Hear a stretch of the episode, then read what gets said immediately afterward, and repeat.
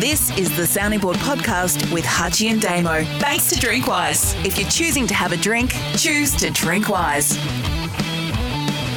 Question time on the sounding board for Drinkwise. If you're choosing to drink, choose to drink wise. We'll start with a question from Lee. Do you think James Campbell can be the political editor for the Sunday Herald Sun when his wife was the Liberal candidate for Aston? He can't write independently on the election. Uh, I had tabled. It's a great question. It's a it's a it's a fantastic question. I'm interested in your views. Yeah, I, I tabled this for discussion in the main body. We just didn't get to it time wise, Hutchy. Um, independence in that would have to be difficult. And I don't think that's a that, that, that that's not attacking the credibility and character of, of James Campbell, but it would be impossible to be impartial, wouldn't it? As as a reporter, when it came to reporting about your partner, I, I just cannot see a way through that. So I think it's a it's a great point raised there by Lee. I You don't gotta- mean to sound the fence. It's such a curveball this question because I, I trust the integrity of James Campbell and I trust the integrity of his wife, but the perception or otherwise of this is is very difficult to navigate. Well, it, it won't matter, or it won't have the heightened um, sense of mattering, will it? Given that, um, It's news. well, g- well, given she was unsuccessful in the seat. Yeah, well, it, it is a it is a curveball. Whatever, whichever way that unfolds, Yep. it's it's difficult for everyone. I don't know whether you got the questions there, Hutchy, because you're remote today. Have you got that questions in front of you? And if, if Facebook from Michael is that the one? that's the one, yes, yep. For season eight, episode six, I asked you to put together your all time Sheffield Shield 11, and you said you would park it until the week after. Here we are a month on, and we are still parking. How long can you park something before it is storage for good? Maybe 13 weeks annual leave, brackets, uh, editor's note 22, would be long enough to for the job to be completed. Brackets factually ten.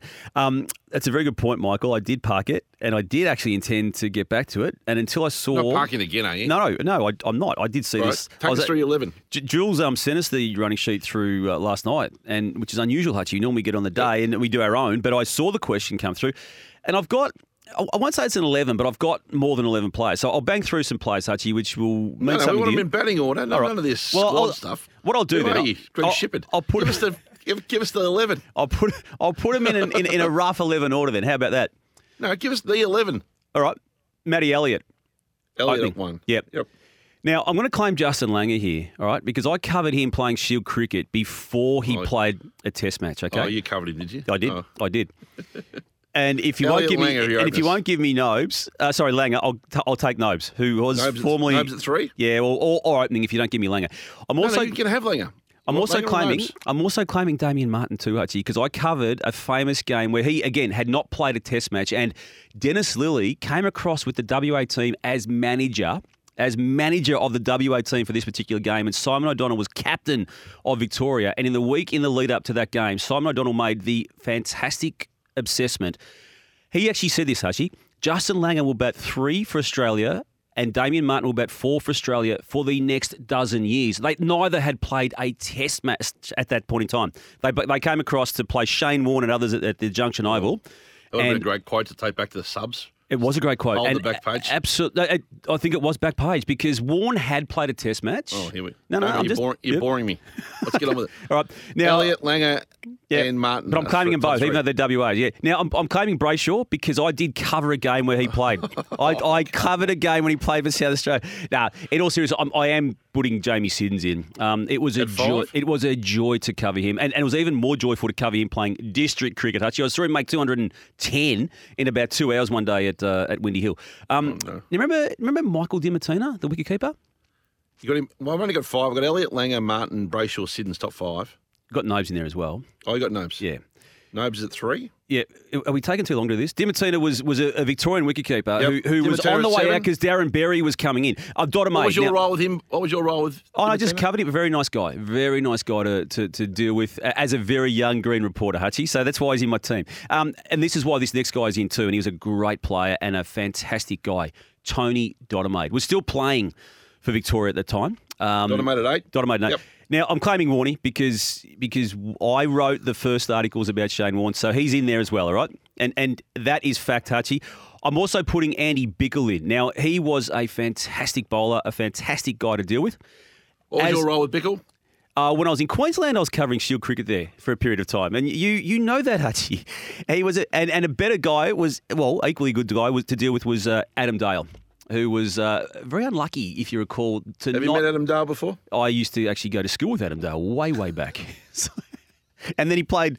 He's a very good runner, and then he played cricket for uh, Queensland very successfully. So your So, so there's no, but this was meant to be a are they a team diverse. of, of people you like, or are they a team of cricketers? Well, it was a team of. Uh, I better actually answer the question that Michael asked me a month ago on the run.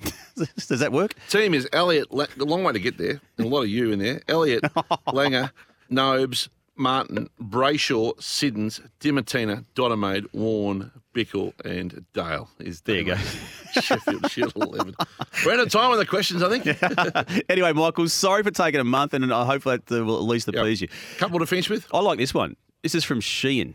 I wonder if it's the, the great Sheehan. Um, if the AFL's artist in residence, Jamie Cooper, famous artist, fam- former player for Fitzroy, is commissioned to paint a team of the century style work from the greatest members of AFL media, as the expert in the media promo shoot space, Hutchy is then tasked with laying out the painting for Jamie.